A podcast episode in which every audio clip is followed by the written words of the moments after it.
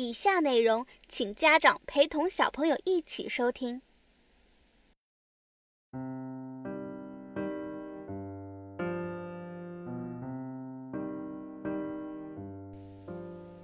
在如此寂静的黑夜，他不停地抖动，头不停地晃，手不停地捂住耳朵，却晃不走那令人发慌的声音。一团团白影朝他走近，再走近，他们靠得越来越近，发出虚弱无力的低吼。啊啊啊！奇尼惊得从床上弹了起来，回应他的是墙上滴答滴答走的时钟。摸了摸头，才发现自己早已一身冷汗。自从上一次森林仙子的托梦之后，奇尼最近一段时间总是会做噩梦，而且梦的内容都是一样的。小伙伴们也很快地发现了奇尼的异样，憔悴的脸庞上挂着大大的黑眼圈，大家都非常担心奇尼的状况，于是就去跟仙小道爷爷说明了这个事情。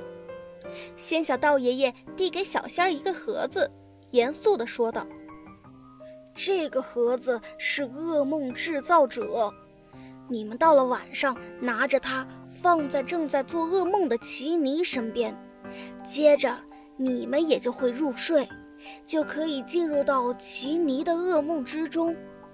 但是这个噩梦对你们会有很大的影响，你们做好准备了吗？”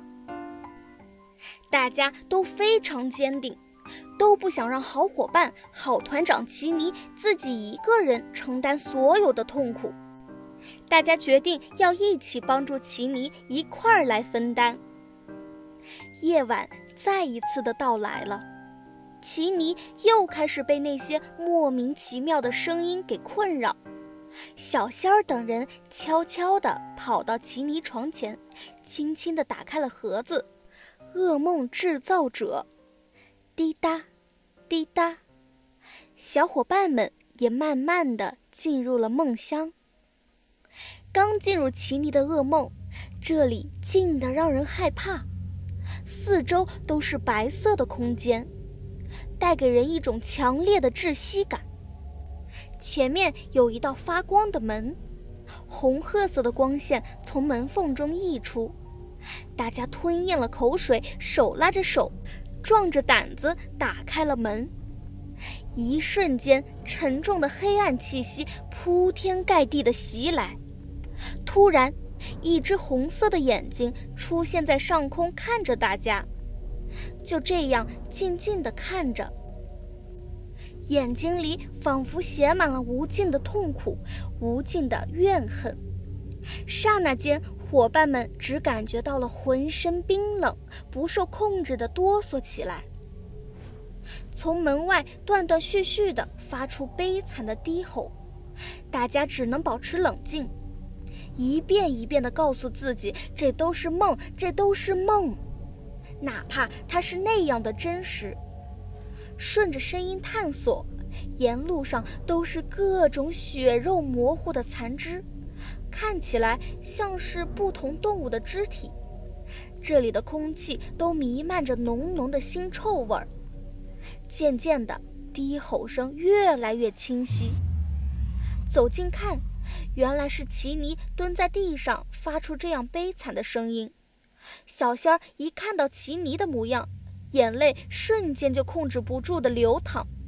他飞似的跑到奇尼身边，可是奇尼周围好像有一个厚厚的屏障，任何人都无法接近，他也听不到任何的声音。奇尼痛苦极了，现实中的他疯狂地用手击打头部，想让自己清醒过来。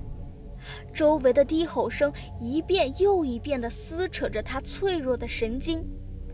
可是梦中的奇尼就是那个发出低吼声的人，旁边的小伙伴们也急得快发疯了。这时，天空中出现了几个红色的字：“撞开呀，撞开呀，解救你们的伙伴呐！”大家现在什么也顾不上了，只想着解救奇尼。接着，所有人都抱在一块儿，拼命地撞击屏障。一下，两下，三下，小仙儿的刺刺断了几根，大家身上都有了淤青。但是为了奇尼，所有人都义无反顾。终于，屏障开了一个小口子，看到了希望的曙光。正当大家准备继续撞击时，奇尼忽然站了起来。身边的屏障也一瞬间碎裂了。大家正准备拥抱奇尼的时候，奇尼一下子就飞走了。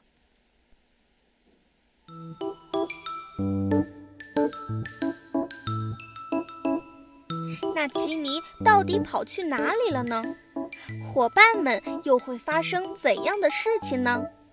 请收听下一集《暴走的奇尼》。